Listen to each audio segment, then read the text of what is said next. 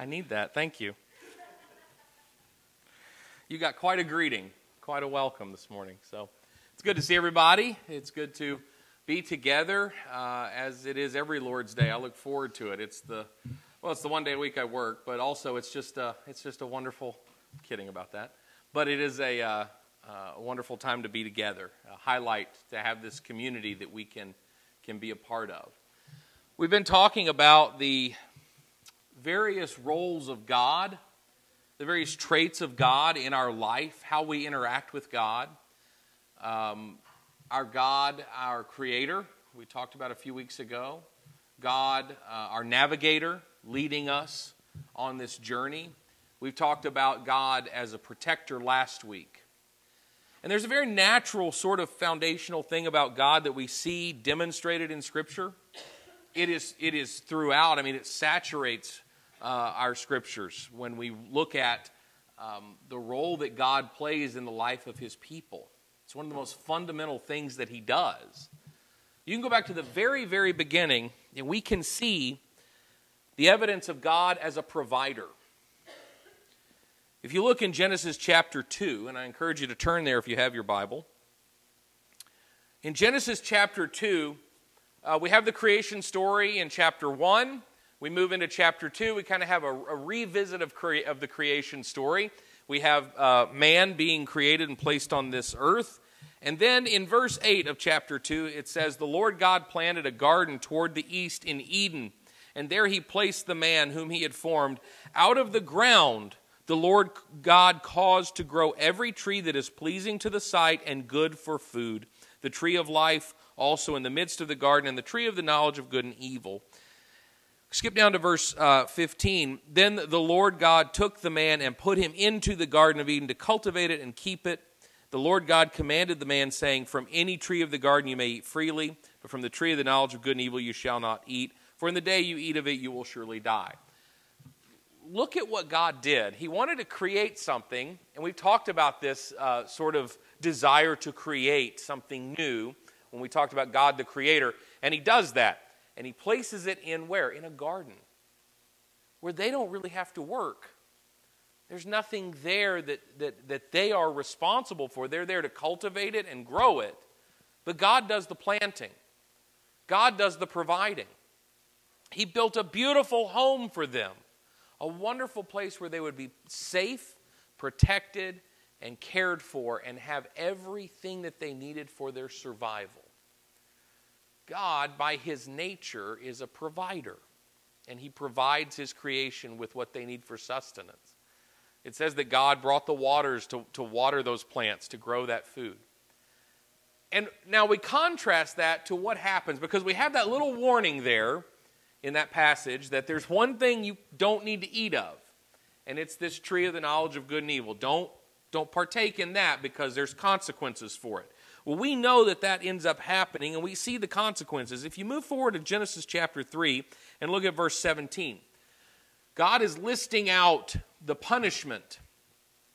Now, I don't know, and, and, and it could be debated whether or not that sin entering the world through Adam and Eve actually changed the nature of man and its relationship with the world and with God, or if these were truths about the world God created that were now being revealed to them because of their knowledge and because of their exile from the garden. There's some, there's some debate about those things, and, and fair enough. But their life would be forever altered, their life would be changed.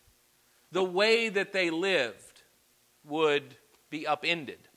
And look at the description of the punishment or the result of sin that is, is given to Adam in chapter 3, verse 17 of Genesis. And then Adam, to Adam he said, Because you have listened to the voice of your wife and have eaten from the tree which I commanded, which, which I commanded you, saying, You shall not eat from it, cursed is the ground because of you. In toil you will eat of it all the days of your life. Both thorns and thistles it shall grow for you, and you will eat the plants of the field. By the sweat of your face you will eat bread till you return to the ground, because from it you were taken, for you are dust, and to dust you shall return. The primary focus of God's message to Adam following their sin and sin entering the world is it's no longer going to be easy for you to be provided. God had planted a garden, had built them a home, and provided their food and their sustenance and their needs, and that was undone by sin. And from that point on, it would be the struggle of man to worry about our next meal, to have to work for it. Now, does that mean God didn't still provide? No, I believe God absolutely provides because He built a world that by its nature grows things. But it takes work. Now, we, we can put things in the ground and we can cultivate and water and care for them, and they will grow and they will produce food and they will reproduce after their own kind, but we have to work at it. We didn't have to work at it before. But anyone that's ever planted a garden knows weeds are easy, everything else is hard. I always thought that was so weird. I can grow just about anything except what I want to grow. When I, I have to work at that part of it. And that's all because of Adam and Eve. Because now I have to toil. It's not provided for me in the same way. Still provided by the world God created, the facts of life and the nature that's around us, but no longer cared for and maintained the way that God did in the garden. But from the very beginning, we see that a major part of the relationship with God was about His providing. He provided the food, He provided the water, He provided the animals, He provided the safe place. And it was man in our relationship being severed with God and being damaged by sin that we too severed some of that provision in the same way. And yet we see a God who continually makes effort to provide for his people throughout Scripture. As we move on from the garden and we, and we, we join back up with, with God's people as they leave Egypt, they're bound for a promised land. How is that promised land described in Scripture? Do you remember? You remember how it's described? A land flowing with milk and honey the very promised land of God to the Israelites is described in terms of what it provides its nourishment. It, it, he doesn't say, you know, it's a, a nice plot of land up on a hill. That's the promised land. No, the promised land is a land that is prosperous, a land that is full, a land that is nourishing, a land that is provided and providing. That's how the promised land is described. On the journey, there is hunger. On the journey, there is need, and God provides there as well. For all the years that they wandered until they reached the promised land, God provided a continental breakfast every morning. There was manna on the ground when they woke up. And there was food for them to eat, nourishment for them to take in for their journey because it was long and it was hard. And God's provision doesn't always mean that that journey doesn't need to be taken. It means that on that journey you will have help. That's the message in John chapter 16 when Jesus is telling his disciples, hey, I'm not going to be around much longer. I'm not going to be here forever. And he says to them, But I'm going to leave, and in my place, I'm going to send you a comforter. If you look at John chapter 16, you'll see the word comforter or helper. The word in the Greek is paraclete. We don't have an English equivalent, but it means one who goes on a journey or one who bears a burden. He's talking about the Holy Spirit. The Spirit will come when Jesus leaves, and we know it did on the day of Pentecost. It came upon those who were gathered there. And that Spirit was meant to be a comforter and a helper and a spiritual provision, spiritual nourishment to go on the journey with us, to carry the burden with us. The burden still must be carried, the journey must still be traveled, but we have a helper, God provided in the Spirit. Just as He provided the manna in the wilderness, just as He spoke of the promised land as a land flowing with provision, with milk and honey. We even see in the law, in the old law, God's ability to provide in a, in, in a way that was meaningful to them. If you look at Leviticus chapter 11, that's where we find the list of what they're allowed to eat and what they're not allowed to eat. And my goodness, bacon wrapped shrimp is not on the menu, and I am thankful for Jesus Christ because of that fact that we can have whatever we want, amongst other reasons, but that's a big one. But you look at their menu and what they're not allowed to have. We today, in 2021, can, using the knowledge of medical science uh, and the science of microorganisms and microbiology and bloodborne pathogens, we can look at Leviticus chapter 11 and some of the following chapters, and we can see that they're scientifically sound. Like, yeah, that would, pork would be a bad thing for nomadic desert people to try and eat. Uh, rabbits would probably be a bad thing to be carrying along with you because you can get tularemia from their urine and you're walking around barefoot with and get bloodborne diseases that way. Yeah, it probably is a good idea for sick people to leave town, leave the community for a little while and quarantine. Yeah, it's probably a good idea not to let certain animals get around your food and certain things to get around your food. And if a lizard runs across your kitchen counter and hits a spoon that knocks into a glass and splashes water on your food, you got to throw everything out. Because we understand that little things travel from our hands to other things and all around. They didn't know that then. We've only known it for less than 200 years, and yet somehow it's there in Scripture. Scientifically sound advice before they even knew the science. I don't see any other explanation than there's God in there providing, giving them instruction and guidance in a way that they could understand. We would understand it differently today, and it would be differently uh, handled differently today. But God had a people to keep alive until Jesus came. And he did that through his provision. And he did that through his law. as we move into the time of Christ, the manner in which God provides is also demonstrated very clearly. In Jesus' ministry, he talks very often about feeding those who are hungry, clothing those who, who, have, who have no clothing, sheltering those who have no shelter, providing for those who are helpless. Jesus talks a lot about that being a major ministry of the early church, and in fact, it was. A lot of what they did was what we call benevolence.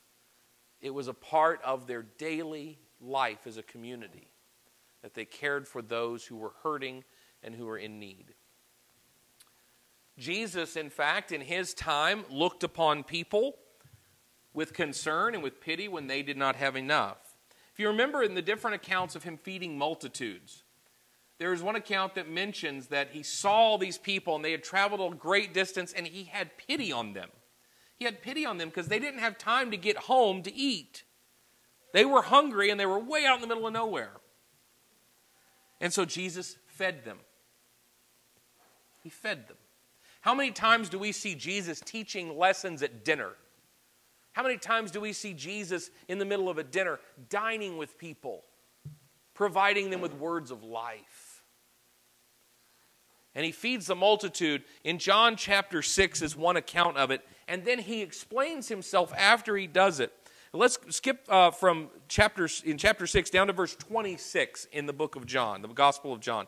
Jesus answered them and said, Truly, truly, I say to you, you seek me not because you saw signs, but because you ate of the loaves and were filled. So the multitude has come back, they keep following him. And he says, Yeah, you're, you're following me because I fed you. You ate the loaves and were filled. Verse 27 Do not work for the food which perishes but for the food which endures to eternal life, which the Son of Man will give you. For on him the Father God has set his seal. Therefore they said to him, What shall we do so that we may work the works of God? Jesus answered and said, This is the work of God, that you believe in him who he has sent. And now skip down a little bit to verse 32. Jesus said to them, Truly, truly, I say to you, it is not Moses who has given you the bread out of heaven. Remember that manna? The bread out of heaven. It is my Father who gives you the true bread of heaven. For the bread of God is that which comes down out of heaven and gives life to the world. And Jesus says in verse 35, I am the bread of life. He who comes to me will not hunger, he who believes in me will never thirst. But I said to you that you have seen me and yet do not believe. All that the Father gives me will come to me, and the one who comes to me I will certainly not cast out. Jesus himself is described as the bread of life, the eternally satisfying, satiating, and quenching power. In terms of the description, are you starting to see this amazing theme from creation till now that God is a provider? God is the giver of life and He is the giver of sustenance. You ever wonder why God made us to need food? Why did He make us that way? I mean, He could have made us any way He wanted. He could have made us not to need that. Could have created a body that didn't need to fuel itself with, with calories to be burned in the engine of our bodies. He could have made us that way. We wouldn't have donuts on Sunday morning, you know. Why does he make us need, needy of, of food and sustenance? I find a lot of similarity in that question as I do the question of why did God make us weak and sinful or susceptible to sin? I believe God built within us needs. Needs that can be satisfied through worldly things and needs that can be satisfied through heavenly things. And it is, the, it is the task of our soul, it is the journey of our existence to turn our attention to satisfying the spiritual hunger over the worldly hunger. Now, God certainly wants us to eat. And there's plenty of example in Scripture of God providing food. But there is also example of God providing spiritual food. And I think here in John chapter 6, Jesus finally brings these things together and points out to us this physical hunger you experience, that is a lesson. That is a microcosm. That is an example, a model, a type, an archetype. Very similarly, there's a lot of things about our life that reflect larger spiritual truths. Marriage, for example, is given to us as a, as a spiritual truth of our relationship with Jesus Christ. In the same way, Jesus makes the point that our physical hunger is an example of the spiritual truth of the hunger that our hearts have for a Savior, and that is Christ. He says, I am the bread of life. God has spent all of the, the, the span of time creating His people, placing His people where they needed to be, calling His people, and always, always feeding His people providing for their need, filling their stomachs when they needed it. And now here comes Jesus to tell us there is something beyond this life, there is something beyond this realm. And all these years and all this lifetime we spend feeding ourselves and getting hungry again. What is that? Is that just the, the fact of how we're built? Or is it something deeper?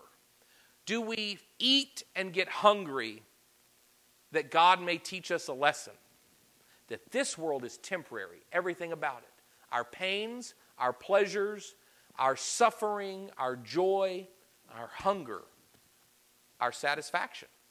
Everything about this life is temporary. And just as we eat and hunger again, Jesus wants to point out to us this lesson that God built into our biology. You eat and you hunger again.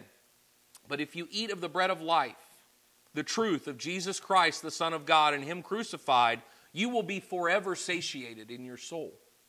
You will be forever satisfied. The provision of God for your soul is eternal. It's a beautiful, beautiful thing that we see. If we, if we broaden our scope to the entirety of Scripture, you see a God who is fundamentally concerned with providing for a need that He built into us in order that we might see that need as a temporal and temporary thing reflecting an eternal spiritual truth. Is it any wonder then in the parables of Jesus in the actions and stories of Jesus, we are repeatedly given this image of a, of, of a dinner, of people being invited in to a banquet, to a table, to dine together. How many parables use the imagery of a party or a dinner or a gathering where people are invited in? And the people that think they're invited aren't invited. And the people that don't seem wouldn't be the people you'd invite, they're brought in. That's us. We are called repeatedly by Jesus in the stories he tells and in the ministry that he gave us an example of. We are invited to dine with God. We are invited to sit at a table with the Lord and share with him. Do you know how important that is? If I invite you over for dinner, that doesn't mean a whole lot. You come over, we eat, we'll hang out, we'll watch some TV, maybe watch the Packers game or something if it's on. You know, we're going to have some, uh, some time together. That's great. Doesn't really mean much. In Semitic cultures, and we mean Jew, Jewish, Arabic cultures, in Semitic cultures, when you share a meal with someone, by their law, that means you are now responsible for that person's life. If I eat with you, if you sit at my table, I've got to now take care of you. You realize how significant it is that God invites us to his table? To provide for us a spiritual food that will never dissipate? The hunger will never return? Eternally filled and eternally provided for and eternally His. His responsibility the ones he protects, the ones he cares for. We belong to him when we sit at I believe that the, the whole of Scripture reveals to us a God that is a provider. He is concerned for the meeting of our needs. But many times, the needs that He meets are simply there to be an example of larger spiritual needs that He provides for, that we don't think about that often. Just as God provides for the needs of our body, our physical life, He makes sure that we're cared for, and He's always made sure His people are cared for. He wants us to reflect and see that there is something beyond, something eternal, something that only Christ, by His death, burial, and resurrection, can satisfy. We are invited to His table to dine, to partake, and to be completely satisfied for eternity by being made whole, by filling in that gap that exists where we can do no more, where only He can work through the blood of Christ. We are made whole, we are provided for a salvation, a redemption, a resurrection that comes through Christ from God our provider. This morning, if you are feeling a spiritual hunger, you're feeling that pain, you're feeling that grumbling, you're feeling that hurt spiritually, God renews those blessings day by day to feed and to satisfy. It comes through His Word, it comes through prayer, it comes through the fellowship of Christians, and ultimately it comes through His Son. We are all here today. We are a part of this community because of him. I happen to like almost all of you, I guess. Yeah, sure. We'll go with all of you. I like all of you. I get along with you.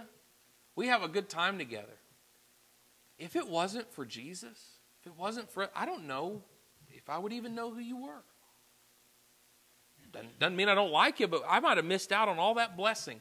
What, but what brings us all together to, to enjoy that is that we have unity in Jesus Christ. Because of Jesus, we are here. Because of Jesus, we are friends and we have this beautiful family. I'm thankful for that. I could have missed out on something if it wasn't for that.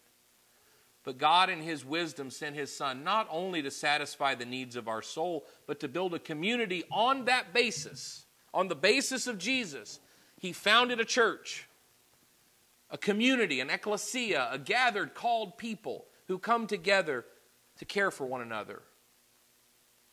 May we all be filled, not just physically, but spiritually. And let's help one another to find their seat at that table, to dine with the Father, and to be made whole. If you have any needs this morning that we can help you with, we want you to know that we're here for you in every way we can be. Let's stand together and sing.